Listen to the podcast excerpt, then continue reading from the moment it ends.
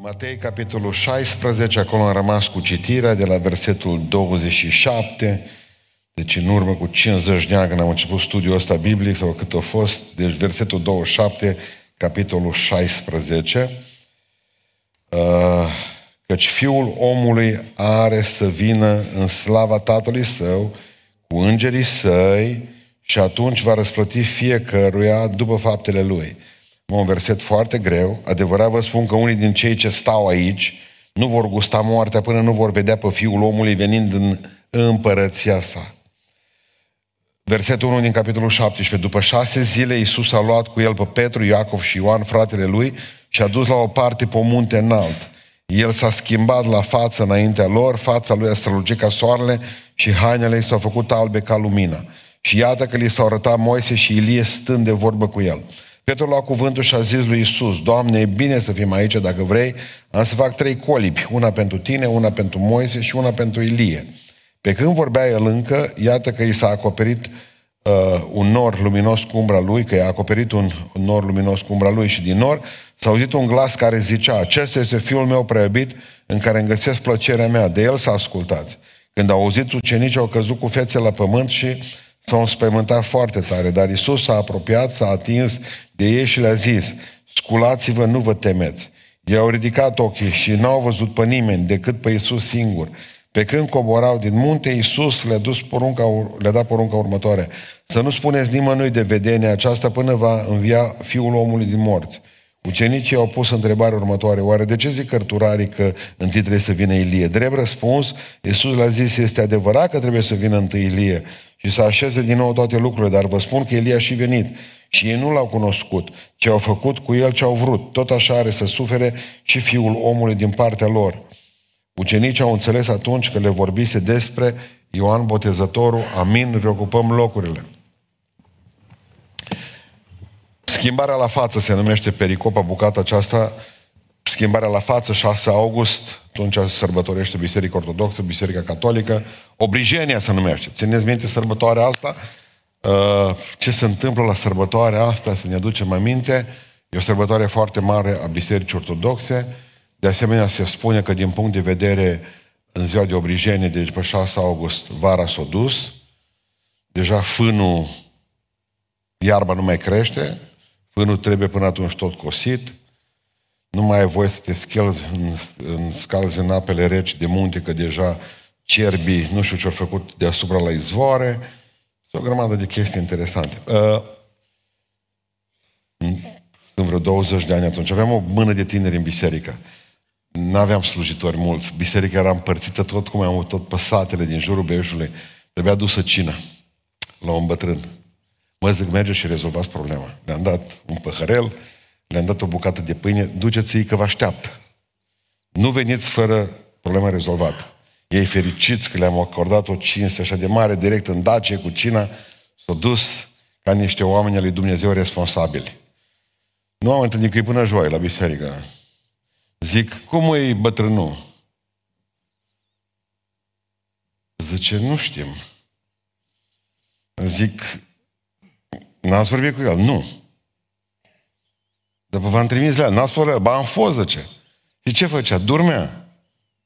Am stat cât am stat, zice, am văzut că nu se mai trezea și n-am vrut să-l deranjăm. Și ce ați făcut? Pe l-am împărtășit, zice. Mă, nu se poate, mă. I-am băgat, zice, pâinea în gură, i-am dat paharul și zic, nu s-o trezit, nu. O dormi cu slava, lângă slavă dormit acolo. Nici nu s-o gândit bătrânul. Mă, parcă s-o simți mai bine, dar să vedeți că l-am întrebat. Am iartă-mă că a fost situația așa, zice, frate, crede-mă că așa puterea am prins că m-am trezit, e numai, zice. Am știut că a fost cineva în casă, că am văzut păhărelul de cină, dar nu mi-am adus aminte când m-am împărtășit. De multe ori dormim lângă slavă. Aici e slava și noi dormim lângă ea, ca ucenici. Și că s-au culcat pe Tabor. Dacă tot a apărut Hristos transfigurat, dacă tot a apărut de undeva Ilie și cu Moise, s-o hotără să culce. Putem dormi lângă slabă. Nu spuneți că nu puteam.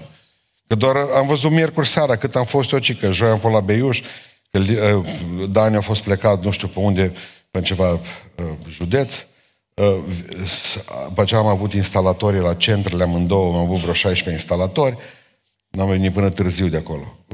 Aici se rugau o grămadă de oameni, mai încolo, pe telefonul câțiva, lângă slavă. Se poate dormi lângă slavă, credeți-mă, aici murea Hristos pe cruce și la 3 metri ăștia jucau șeptic, zaruri pe cămașa lui. Alții mâncau semințe și spunea, cine e ăsta care moare pe cruce? Păi ăla care zicea el că e mântuitor, păi să mântuiască pe el însuși. Putem dormi lângă slavă. Cât dintre noi, de exemplu, am stat lângă cineva pe bancă și omul acela a fost umplut de Duhul Sfânt, omul ăla s-a mântuit, omul ăla a plecat de ei schimbat și pe noi nu ne-o mișca, nici măcar nodul la cravată nu s-o mișca la noi.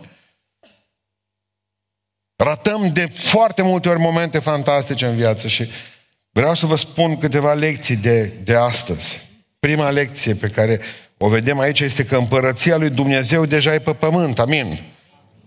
E o parte a împărăției lui Dumnezeu ce trăim noi aici. Dar totuși rămâne ceva. Adevărat vă spun că unii din cei ce stau aici nu vor gusta moartea până când nu vor vedea pe Fiul omului venind în împărăția sa. Nu vor gusta moartea, nu vor muri. Ce e aici cu asta? 3 răspunsuri posibile. 3 răspunsuri posibile. 1. Când a spus Iisus Hristos lucrurile acestea, vă aduceți aminte că a vestit patimile și moartea sa. Afirmația aceasta a fost șocantă, dar avem soluțiile. 1. Rusaliile au putut să fie prima soluție. Coborârea slavei lui Dumnezeu și a împărăției lui Dumnezeu în ziua de Rusalii. Cei care au fost atunci acolo pe ucenicii cu care vorbea Iisus Hristos au văzut manifestarea împărăției lui Dumnezeu în ziua de Rusalii. Este o primă teorie. Stă în picioare. Nu spun că nu stă în picioare și asta. Teoria numărul 2 cu privire la asta. Distrugerea Ierusalimului în anul 70. Cei care sunt aici cu mine, zice Iisus Hristos, mulți dintre voi, mai ales cei mai tineri, nu vor gusta moartea până nu vor vedea sentința împărăției mele. Că nu vă pocăiți, vine prăpăd după voi. Și asta stă în picioare. Dar cea de-a treia este întâmplarea care să nu numim schimbarea la față.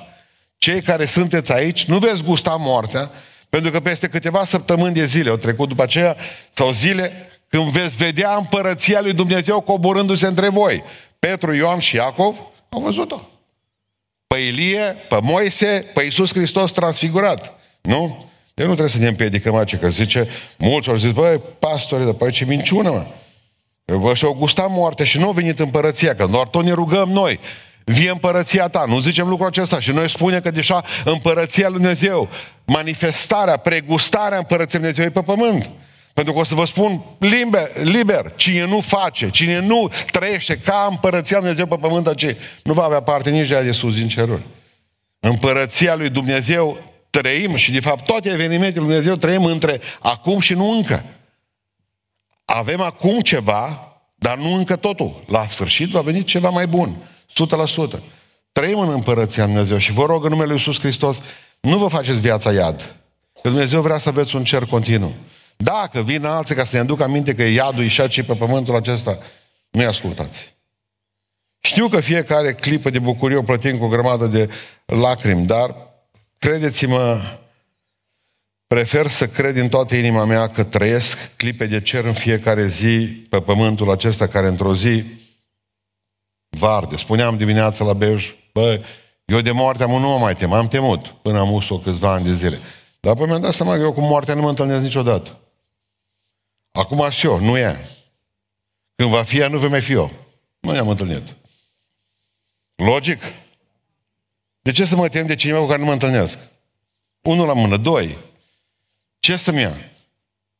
Trupul care pe zi ce trece devine tot mai pământos, mai bolnav, mai amărât. Pentru că nu putem avea un trup de slavă până când nu lăpădăm trupul ăsta de ocară. Ce aș putea pierde până la urmă? Doar ar fi culmea să ne dea Dumnezeu în cer un trup slăvit plin de reumatism. Și să perpetuez durerea de reumatism în veșnicie. Vedeți-vă de treabă. 100%. Mă rog în această seară ca Dumnezeu să te facă să trăiești împărăția lui Dumnezeu pe pământ. Să o trăiești împărăția lui Dumnezeu pe pământ. Ca să te poți bucura plenar de cea din cerul. Că cine nu înțelege că astăzi e repetiția pentru cer, nu înțelegi nimic din Biblie. Cântăm cântările aici ca să facem repetiția pentru marea cântare de acolo de sus. Ne bucurăm de Hristosul pe care acum nu-l vedem, ca să ne putem bucura de Hristosul pe care îl vom vedea față în față o veșnicie întreagă. Trăim frumos acum și dacă n-ar fi Dumnezeu, merită să trăim frumos. Amin. Al doilea lucru pe care vreau să spun, întâmplarea asta colosală, zice că s-a dus pe un munte înalt, Taborul. Cei care au fost în Israel, deci niciun deal de la noi. Taborul e cam cât gheluțul ăsta de au ăștia case, cum te bagi în Oradea, acolo lângă USA Only, nu știu cum e ăsta, numai number one. Acolo este un gheluț, așa că și Taborul. Mai la evrei îi place, ei văd munți. Nu, dacă ar vedea panoște. Acolo în vârf la gheluțul acela, la muntele ăla înalt pe care s-au dus, în interiorul Țării Sfinte. Cine era? Moise. Cei cu Moise. Mergeți cu mine în Deuteronom, capitolul 3. Să vedeți cei cu Moise. Da. Citim de la versetul 23. Pe vremea aceea, zice Moise, m-a rugat Domnul și a zis: Stăpâne, Doamne, Tu ai început să arăți robului Tău mărirea Ta și mâna Ta cea puternică. Deci care este Dumnezeul acela în cer și pe pământ care să poată face lucrări ca ale Tale și să aibă putere ca a Ta? Observați cum îl laudă pe Domnul. Vinovat îl laudă. Pentru că vrea să-i ceară ceva. Lasă-mă acum, te rog, să trec și să văd țara aceea bună de dincolo de Iordan, munți aceea frumos și Libanul. Dar Domnul s-a mâniat pe mine din pricina voastră și nu m-a ascultat. Domnul mi-a zis, deci în timp ce mă rugam, nu, cam asta e, destul, zice. Nu-mi mai vorbi de lucrul acesta, rugăciune întreruptă. Suie de pe vârful muntelui Pizga, uită-te spre apus, spre miază noapte, spre miază zi și spre răsărit și privește-o doar cu ochii, căci nu vei trece Iordanul acesta. Și a rămas versetul 29, astfel în vale, în dreptul Betheorului. Amărât ar fi trebuit să zică. Moise era recidivist. Domnul a zis, scot eu poporul ăsta din robie. Moise a crezut că e vorba de el. Și a făcut rost de un ciomag, l-a lovit pe un egiptean în cap, l-a chemat la apus de soare ca să mi-l omoare. Și a hotărât că dacă continuă tot așa și o omoară numai câte un egiptean pe zi, în câțiva ani de zile stârpește sămânța lor. Domnul va aduce liberare. Numai că la primul egiptean, băgat sub nisip, l-or văzut, l-or dat în gât și o trebuie să fugă. Domnul l-a pedepsit. Pentru că n-ai ascultat vremea mea, că eu am o vreme a izbăvirii, zice Domnul, pentru că te-ai grăbit, 40 de ani stai la oi ca să-ți treacă graba. Dar în momentul în care după 40 de ani a ajuns conducătorul poporului Israel, Dumnezeu l-a pus la un al doilea test, exact ca la primul test al răbdării. Și a zis, vorbește stânci acestea. Și Domnul Moise n-a mai avut răbdare să vorbească stâncii și o tras una ca să arate cine e șeful. Cu tot cu ciomagul ăla a tras una zdravănă la stâncă după ceafă. Și Domnul a zis, no, bun, pentru că ești recidivist, e a doua oară că nu mă asculti. Nu mai intri în Țara Sfântă. Numai că vine și zice acum, nu mai putea totuși lăsa să trec. Nu. Te las o vezi. Parcă Dumnezeu, mă, după ce ți-a slujit un om atâția ani, totuși, mai ales că Biblia e plină și lui Dumnezeu, zice, i-a părut rău. Ți-mi place când zice că Dumnezeu s-a căit. Să fi gândit și la Moise, mă, săracul, să vină și el. Și observați ce face. După mii de ani, îi răspunde la rugăciune. Pentru că Taborul este în mijlocul Țării Sfinte. Corect? Îmi veți spune că o fost numai Duh. Dar numai atâta trebuia să fie. Pentru că eu promis că el cu trupul nu va vedea țara, dar cu Duhul o dus acolo. Dumnezeu se va ține de toate promisiunile pe care ți le-a făcut. Dumnezeu îți va asculta toate rugăciunile și când tu nu o să mai fii ca Moise, soțul tău se va mântui, pruncii tăi se vor mântui. Dumnezeu ce-a promis va face. Și dacă nu o să mai fii tu. Pentru că Dumnezeu ascultă rugăciunile noastre și când noi nu mai suntem. Și când noi suntem țărână. Sau îngeri, ce vreți. Deci primul lucru pe care, al doilea lucru pe care îl găsim după faptul că ne dăm seama că Împărăția Dumnezeu s-a coborât pe pământ, Hristos era transfigurat, o nouă față, schimbat la față, vedem că Moise primește răspuns la rugăciune. Al treilea lucru pe care l-am anunțat în titlu, dormind lângă slavă, se numește titlul predicii. Chiar că suntem capabili să dormim lângă slavă. În Luca 9, în capitolul 32, spune că erau ochii lor îngreuiați de somn. Petru și cei ce erau cu el, adică Ioan și Iacov, erau îngreuiați de somn, dar când s-au trezit bine, au văzut slava. Și pe cei doi bărbați care stăteau împreună cu el. Că au fost și când s-au trezit rău, mai înainte. Și atunci ce li s-a părut? Mă, parcă vedem doi bărbați, vis, iar s-au culcat. Dar când s-au trezit bine, și da seama că bine am văzut oare, foarte bine am văzut. Eu luat pe cei mai pocăiți. Și atât de pocăiți au fost, că după ce au dormit aici, au mai dormit și în Ghețimani, tot ei trei. Ăștia aveau ceva cu somnul. I-a apucat somnul.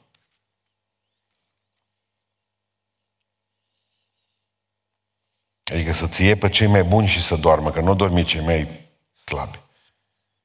Și în Ghețimani, când au zis, vreau să rămân împreună cu voi. Ăsta a fost cercul interior al lui Hristos.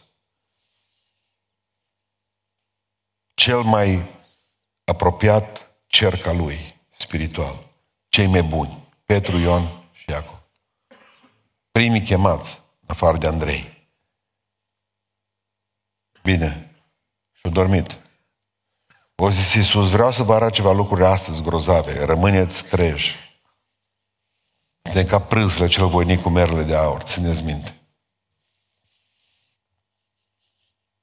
Probabil ca să te trezească Domnul trebuie să ți se întâmple ceva. La prânzile cel voinic, nu dacă v-am povestit, ăsta este un basm balcanic, sârbesc, românii l-au preluat. Și prânz la cel voinic cu merele de aur, știi ce-a făcut? Ca să nu doarmă noaptea, s-a pus și și-a pus așa la ochi, să nu doarmă. La sârbi nu a ținut povestea așa. La sârb, prânz la sârbesc și-o tăia dege după aceea jos. Și de durere că nu au putut dormi, o stat treaz. Numai ca la români, când a venit povestea, ideea de a stăia un deget și a rămâne fără el pentru niște mere. Mă, oameni buni, nu ne trezesc, deci Dumnezeu zice, n-ați vrea ca să fiți treji. Să ne trezim, frați și surori, să nu ne prindă somnul. Că ceau fericitați zilei zori, curând sosește Domnul, curând sosește Domnul. Să ne trezim, frați și surori, nu ne trezim. Nu, atunci îi trezește el. Un telefon primești și ești trează și treaz. 10 zile n-am dormit nimic. Să ne trezim, frați și surori. Pricepeți? Pricepeți? Vă rog frumos să-mi spuneți cum a mai dormit Petru noaptea în care au zis ăștia, parcă te-am văzut cu el. Nu vrei să dormi puțin? Nu vrei să te culci? Nu, mulțumesc. Ce-ar fi să te răstignim și pe tine? Nu, mulțumesc, e bine așa cum e. Nu avem decât două soluții. Ori ne trezim noi, ori ne va trezi el. Prima nu costă nimic. A doua te rupe. Nu poți să dormi lângă slavă. Nu poți să dormi lângă slavă. Iisus era în slavă, nu în zdrențe. Observați aici tipologia totuși, pentru că sunt niște chestii foarte interesante. Moise, pe cine reprezenta aici? Era Moise, Ilie, Petru, Ioan, Iacov, Iisus, dar ăștia erau acolo sus pe munte. Și jos se așteptau noroadele, da? Moise este reprezentantul celor ce au intrat în cer prin moarte. El a murit, el a ajuns în cer, de acolo l-a coborât, ca să zică, băi, oameni buni, la răpirea bisericii sau când se va instaura împărăția lui Dumnezeu după aceea, vor fi și oameni care au murit înaintea răpirii și au intrat în cer prin moarte, da? El e reprezentantul celor care au murit. E între frații noștri și surorile noastre în biserica aceasta și au plecat în cer. Moise. Ilie este reprezentantul celor care nu vor muri. Că Ilie nu murise, plecase în cer răpit, în car cu foc și-a coborât înapoi, ca să fie văzut pe muntele Tabor. Și o parte dintre dumneavoastră nu veți gusta moartea, ci veți fi schimbați într-o clipă, că nu o voi lua noi înainte celor adormiți în Domnul, că țânsul Domnul cu un glas un arhanghel, cu strigăt un arhanghel, cu trâmbița un arhanghel, va suna și vom fi schimbați într-o clipită, într-a 25-a bucățică dintr-o clipită de ochi, dintr-o secundă. Asta e clipitul de ochi. Atât. Ilie este reprezentantul celor schimbați. Așa. Dar cine e Petru, Ioan și Iacov? Ăștia sunt reprezentanții Israelului din mileniu. Ăștia care pot permite să doarmă acum, dar vor fi treziți în mileniu. Și poporul de jos care aștepta în vale, probabil că sunt neamurile introduse în împărăție după mileniu, că mai sunt și acolo niște oameni. Iau pe mulți că zice că Duhul Sfânt se va lua. Se va lua lucrarea Duhului Sfânt, nu vor mai fi proroci. Cred că înțelege, nu vor mai fi vindecări, nu vor mai fi darul cunoștinței, nu vor mai fi darurile Duhului Dumnezeu. Dar Duhul Sfânt ca persoană nu se poate lua în necazul cel mare, că Duhul Sfânt e Dumnezeu. Nu poate pleca. Dumnezeu rămâne și unul la mână. Doi, ăștia care se vor mântui în necazul cel mare. Cum se vor mântui? Nu te luminați de Duhul lui Dumnezeu, că nu te poți mântui fără Duhul lui Dumnezeu și sângele lui Iisus Hristos. Eu când aud pe mulți că să zică, bă, zice, ăia vor fi mântuiți prin sângele lor. Serios? Ajunge cineva în cer prin sângele lui? Adică va fi cerul împărțit în două, cei care sunteți prin sângele lui Iisus Hristos și cei care prin sângele vostru. Ia uitați că aveți ceva divin în voi. Satul meu este să ne pocăim noi, amu. Că dacă nu ne-am pocăit noi bine, amu, și cum trebuie, că e libertate și Duhul Sfânt e cu noi. Cum va fi în necazul cel mare când Duhul Sfânt va pleca ca lucrare, ca să nu să mai fie răstrâns răul acesta? Credeți că va fi mai ușor cu bisericile închise? Cu el în mască, cu sateliță după noi? Numai puțin așa am gustat și noi ceva din împărăția întunericului. Când fu criza, nocii în Oradea, că ce-a fost parfum. În Londra ne căutau cu elicopterele, cu termo. Dacă vedea 5-6 oameni pe un bloc pe acolo, ce faceți la chef? Ce proști sunt oamenii. Boris Johnson, primul lor ministru, făcea chefurie, toată noapte mâncau pe pizza și pe pocăiții căutau pe păduri. Ai, ce prost suntem!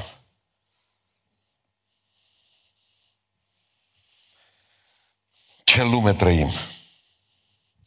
Acum, stăm și ne gândim aici că eu nu vreau, vă rog să mă credeți, nu vreau ca vreunul dintre dumneavoastră să-l apuce somnul morții și să muriți. Vreau să trăiesc până voi muri.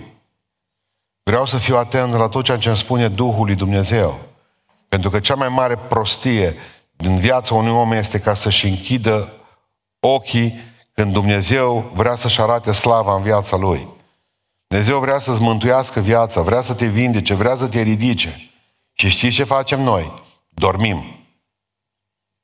Nu suntem atenți. Și știți cum zicea că somnul rațiunii zămislește monștri, zămislește o grămadă de lucruri. Dar în primul rând, somnul ăsta are de face cu moartea spirituală. Vă aduceți aminte de fecioarele alea? Toate au fost fecioare. Toate au avut nevoie de ulei. Toate au adormit. Se întâmplă să dormi, dar ai obligația să te trezești. Nu poți să-ți permiți să-ți bați joc de sufletul tău o viață întreagă, pentru că după aceea își va bate satana joc de el o veșnicie. Vă rog în numele lui Iisus Hristos, treziți-vă voi să-L vă trezească Domnul. La citostatice nimeni nu doarme. Vă rog acum cât aveți libertate, pace în suflet, pocăiți-vă. A venit un distins domn, miercuri seara, eram acolo în spate, a venit la mine, poate că în seara asta aici, și Îi spun numai atât din bucățica. Zic, dar dumneavoastră de ce vreți să vă pocăiți? De sperietură, zice. Dar zic, cum v-a speriat așa? Îmi merge foarte bine. Ce se aproape de pensie, soția e o femeie extraordinară, familia extraordinară și mă gândesc la cât bine mi-a făcut Dumnezeu și m-a speriat. N-am mai auzit asta de 30 de ani de când sunt slujitor al lui Dumnezeu.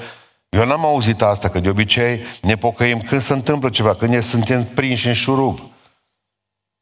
Dintr-o dată să-ți faci o evaluare a vieții și să-ți dai seama că sănătatea e bună, soția e de treabă, lângă tine copiii îți cresc mari și dintr-o dată să-ți dai seama că ai pâine pe masă, dintr-o dată să-ți dai seama că de fapt în toți anii aceștia ai trăit în bunătatea lui Dumnezeu și să te apuce speriatul și să te pocăiești.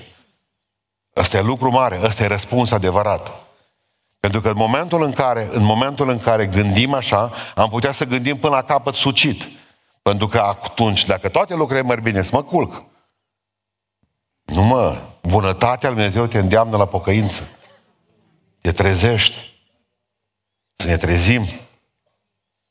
Un alt lucru pe care îl vedem aici. Hristos e recunoscut ca Dumnezeu în fața ucenicilor. Țineți minte ce-o zis Petru, luminat de Duhul Sfânt. M-am citit câteva versete mai sus, numai cu vreo 3 duminici. Tu ești Hristosul, Fiul Dumnezeului Celui Viu. Ferice de tine, Simone, că nu carnea ți-o descoperit ție lucrul acesta, nici înțelepciunea, că nu o ai. Ei, ți-o descoperit Duhul meu, zice. O zis că e Hristosul. Problema Domnului Iisus Hristos era că acum trebuia să dovedească ucenicilor că afirmația lui Petru e valabilă. Pentru că ei toți s-au bazat pe afirmația lui Petru. Înțelegeți? O zis că tu ești Hristosul, dar el o zis. Nu, mă, trebuie să vedeți și voi. Iisus Hristos este Domnul. Bun, dar cum vedem acum? Las că vă arată ce Iisus. Haideți cu mine pe munte sus. Și vă arată. Și s-a schimbat într-o clipă și a văzut pe Dumnezeu în el. Și au mai și trăit după aia să poată povesti. În momentul în care au văzut Petru, că aici e foarte interesant, că Petru era acolo, Ioan și Iacov, și au apărut Ilie și Moise și Iisus. Iisus schimba la față, ăștia doi bănuiesc că și foarte schimbați, pentru că nu te apuci să stai prin cer și să fii tot așa cum suntem noi pe aceea acum. Nu! Probabil că și ei erau strălucitori, frumoși, în sfârșit. Bun. Cine erau Moise și Ilie? Reprezentanții legii și a profeților, da? Legea era Moise și profeții erau Ilie, cel mai tare dintre ei. În momentul în care a văzut Petru lucrul ăsta, a zis așa, deci avem legea, profeții și Iisus. Nu vreau să fac 3 colibe, Doamne. Biserica 1, 2 și 3. La 1 merem, la 2 nu. Și 3 să nu fii în cult. Bun.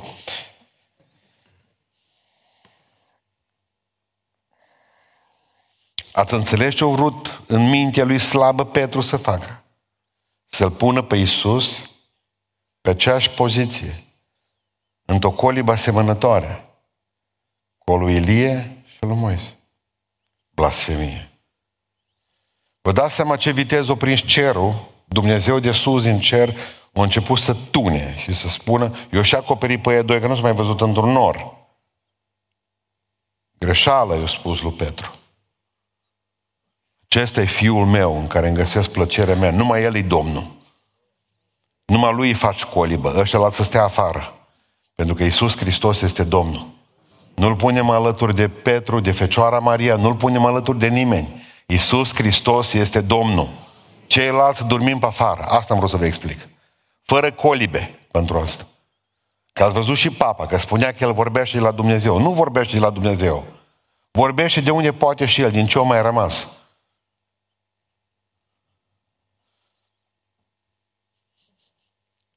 În aceeași minte a lui Biden. Vreau să vă spun ceva. Hristos nu se poate asemăna cu nimic niciodată și Hristos nu poate să fie pus pe aceeași linie de demarcație cu nimic. Iisus este Dumnezeu. Punct. Asta vreau să vă explic astăzi. Nu mai facem colibe, asta e biserica lui Dumnezeu. Vrea ca să se bucure de noi în momentul în care vedem slava Și numai Lui să-i vedem slava și numai Dumnezeu să fie înălțat între noi, slăvit să-i fie numele în veci. Așa că ceilalți să fie acoperiți cu norul. Fac 3 colibe. Nu fă tu 3 colibe, fă numai una dacă vrei să faci pentru Iisus. Hai, mă, faci colibă la Iisus. Deci, dintr-o dată se făcea el papă, Petru. Dacă avea 3 biserici, putea fi papă deja. Nu? La 3 biserici. Un alt lucru pe care îl vedem aici, Hristos își arată dumnezeirea. Știți cum a fost Domnul? El a avut o parte din lăuntru mult mai frumoasă decât partea de din afară. Partea din afară deja avea o problemă. Era destul de umană. Venind prin pântecele Mariei în lumea noastră, deja s-o dezbrăcat de haina divinității și a îmbrăcat o haină umană. Domnului nostru, partea interioară îi strălucea. Și atunci, dintr-o dată, interiorul a devenit exterior. Interiorul a ieșit afară în exterior.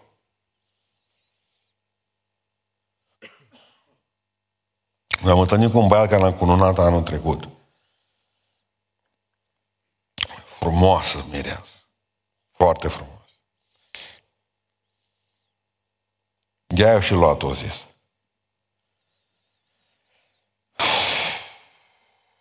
M-am întâlnit cu el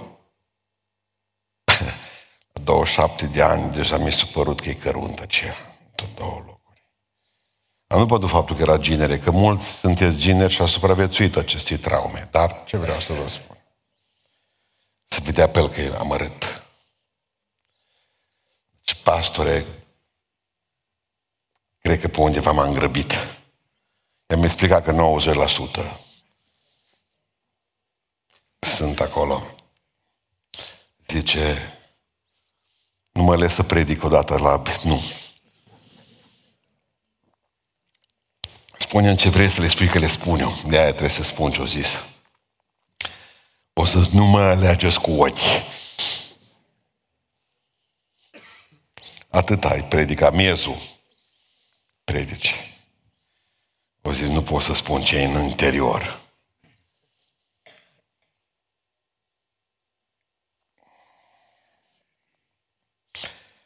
Ce să facem?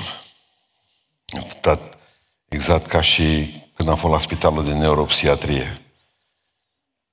Ne-am dus pufuleț, am us 25 de ani cu tineri din biserica Noi Eugenia. M-am așezat lângă unul jos, m-am văzut că desface, aveam, mai țineți minte, prăjitura aia măgura ce era. Am desfăcut ambalajul, o aruncat prăjitura jos și a băgat ambalajul în gură. Din păcate, o grămadă mestecă pe ambalaj astăzi. Poftă bună, prieteni. Ați înțeles ce a făcut Hristos? O zis, vreau să vă spun ceva. Eu aici sunt carne, dar în interior sunt Dumnezeu. Și-o scos interiorul la exterior. De-aia o străluci față. Partea dinăuntru a devenit parte din afară. L-au cunoscut atunci... Până atunci, l-au cunoscut ca învățător. L-au cunoscut ca cel care face minuni, ca cel care le duce pâini. Ca vindecător. L-au cunoscut ca om. De aici încolo l-au cunoscut ca Dumnezeu. Că l-au văzut. Iisus Hristos este Domnul. Pentru că nu numai evenimente supranaturale, că a luat foc muntele Tabor, dar a fost și o companie supranaturală, Moise și Ilie. Unul mort venit din cer, unul viu plecat în cer și coborând înapoi cu aceeași căruță. Dumnezeu își arată, știți când îl văd în biserică, cum l-am văzut de dimineață. În momentul în care am vrut să închei predica de dimineață, a venit o lumină și a lovit pietrele alea din fața asta. În timp ce am vrut să zic și harul Domnului nostru. Și lumina ce au lovit dintr-o dată și o sărit scântei în tot și m-am speriat, m-am tras înapoi. Și am zis, dacă vrea cineva să se pocăiască. 8 oameni au ieșit în față și astăzi. Eu am văzut lumina lovindu-se de parte din fața amvonului. Știam că Dumnezeu e acolo și totdeauna când e El prezent, se întâmplă lucruri extraordinare. Asta vreau să vă spun. Noi nu avem un Dumnezeu om. Noi avem un Dumnezeu. Umanitatea lui Hristos a fost îmbrăcată în slavă. Faptul că are trupul schimbat și cu găurile în el, în mâini și în picioare, nu mai are un trup normal. Cu trupul acela a trecut prin uși și a zis pace vouă. Dar a plecat așa pentru ca să-l deosebim dintre arhangheli, să-l deosebim în dumnezeire. El este Iisus Mântuitorul, Soterus. Numai așa arată pălmile.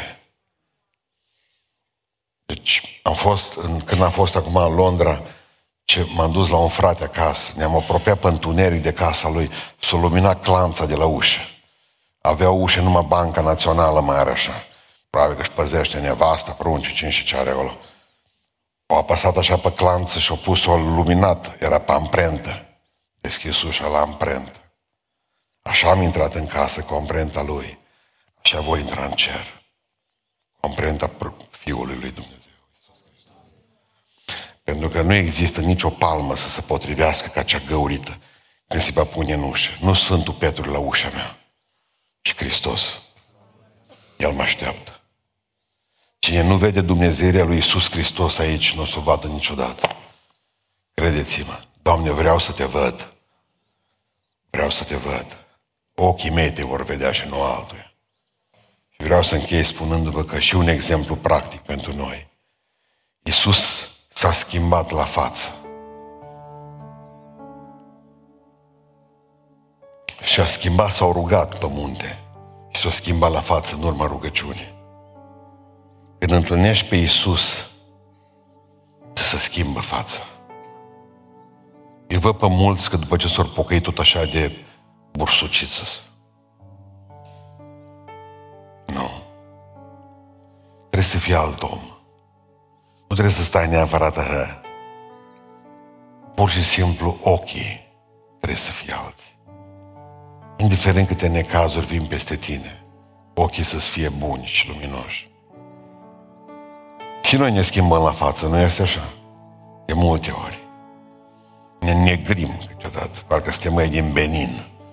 Ne roșim, mai apar două vene, aici, că la ghiboli, se umflă la noi. Ne schimbăm și noi la față de multe ori. Și semănăm cu satana. N-ați vrea să semănați cu Hristos. Să știe oamenii când ați plecat de aici, că v-ați întâlnit cu Domnul. O altă față. Lumina să lumineze în jurul vostru. Poartă-ți lumina prin întuneric, era o cântare de noastră. Când întâlnești pe Iisus, să se schimbă fața. Dacă rămâne posacă în continuare și mototolită, e o problemă cu tine. E o scurgere în pocăința ta, s-ar putea ca să nu fii mântuită. Nici mântuit. Un om care se întâlnește cu Domnul are alte priorități. Se schimbă fața. Asta nu înseamnă că trebuie să fiți niște papagali spirituali cu o față imobilă și veșnic zâmbitoare. Slavă Domnului, ca în cancer. Nu o pot să zic. Eu am întâlnit destui pocăiți care au făcut mizeria pe care a făcut-o Moise. Cu el am început, cu ea vreau să termin. Dați-mi voie să vă citesc ceva. În 2 Corinteni zice felul următor. 3, versetul 3, de la capitolul 3, citesc 7, 8 și 13. Capitolul 3, 7. Acum, zice, acum ascultați. Dacă slujba aducătoare de moarte scrisă și săpată în pietre era cu atâta slavă încât fiii lui Izrael nu puteau să-și pironească ochii asupra feței lui Moise, din pricina strălucirii feței lui, măcar că strălucirea aceasta e trecătoare. Primul lucru pe care îl învățăm acesta este că strălucirea asta, chiar dacă stai cu Dumnezeu pe munte, poate să fie trecătoare. Sunt zile grele. Sunt zile de luni.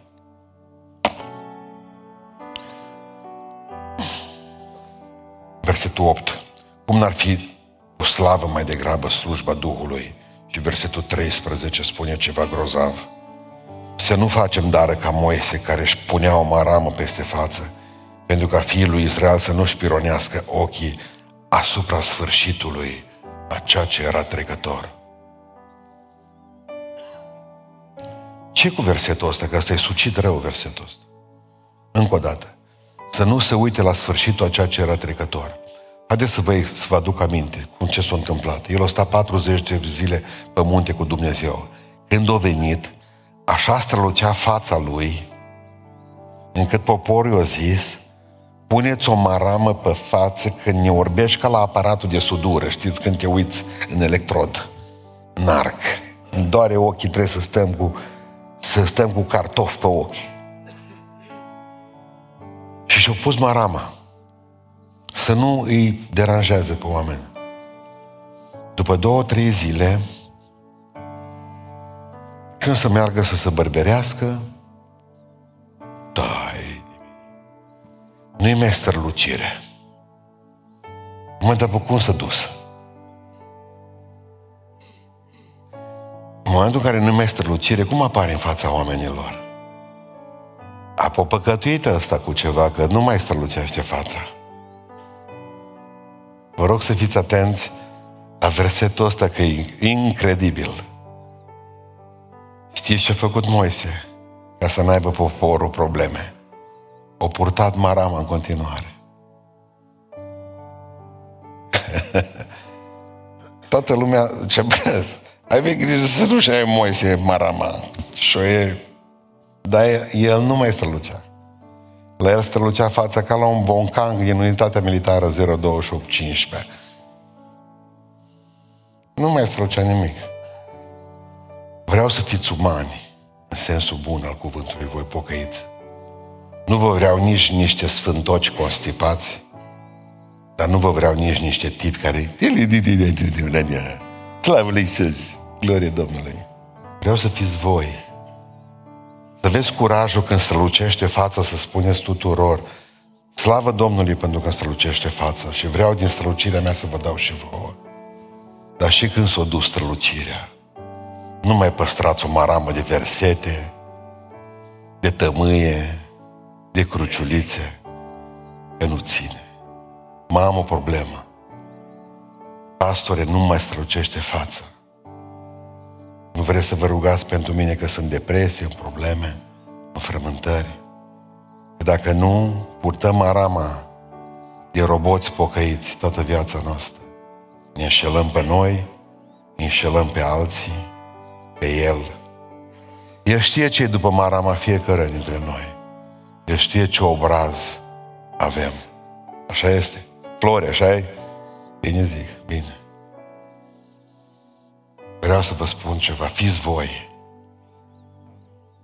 Fiți voi. Natural să fiți. Naturalii ăia. Când o fetiță la mine de 8 ani, 9, mi-a dat un plic astăzi la biserică și a zis: din alocația mea am pus banii aici, poate vă trebuie pentru Dudu, pentru avocat. Nu cunosc. Vreau să fiți voi.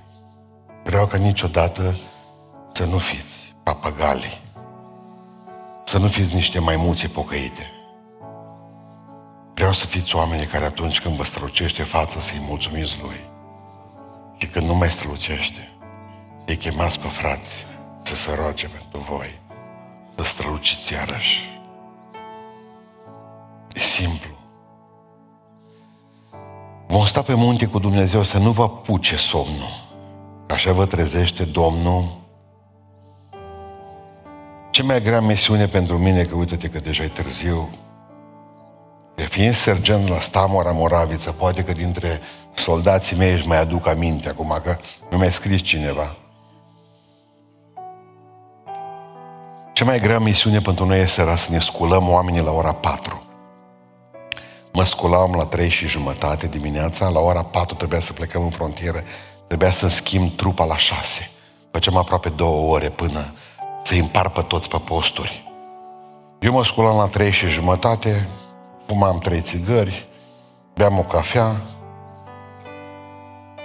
Colegii mei țipau, sergență ceilalți, auzeam în celelalte companii cum țipau să-și luau bătăi, treburi. eu niciodată.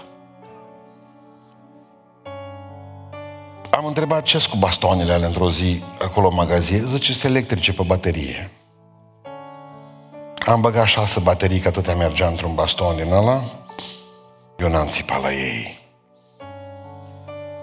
Secretul nu l-a spus nimănui. Am plecat din armată gradat. Mă, zice, cum și-i trezește pustan, nimeni nu-i trezește. Toți erau în pijamale direct la spălător. Nici ce să mai dispel pe dinți? Nu mai. Direct îmbrăcați, pușca în spate. Șefă, mergem. Nu doriți? Nu dorim nimic. Plecăm numai să... Primii pe biciclete. Plecăm cu bicicletele cu ei tot, predicându-ne pe Stamora Moravită. Bastonul ăla făcea minuni. Direct din somn, că să-ți dai seama când te visai cu prietena ta din marginea Suceava, vise frumoase pe la Bistrița, Prundul Bârgăului, Susenii Bârgăului, Josenii, Mijlocenii Bârgăului, pe acolo pe undeva, prin zonă, și într-o dată te trezeai pe tavan. Știți de ce v-am spus asta? Că așa am simțit eu un baston electric zilele astea. Că dormeam. Deja mi-era bine. Treziți-vă voi, că Dumnezeu are metode ciudățele de a-și trezi poporul. Pentru că ne iubește mult și vrea ca să fim primii. Ne dă electric nouă. Electric. Pentru că ne iubește. Nu dormiți lângă slavă. Haideți să ne ridicăm în picioare.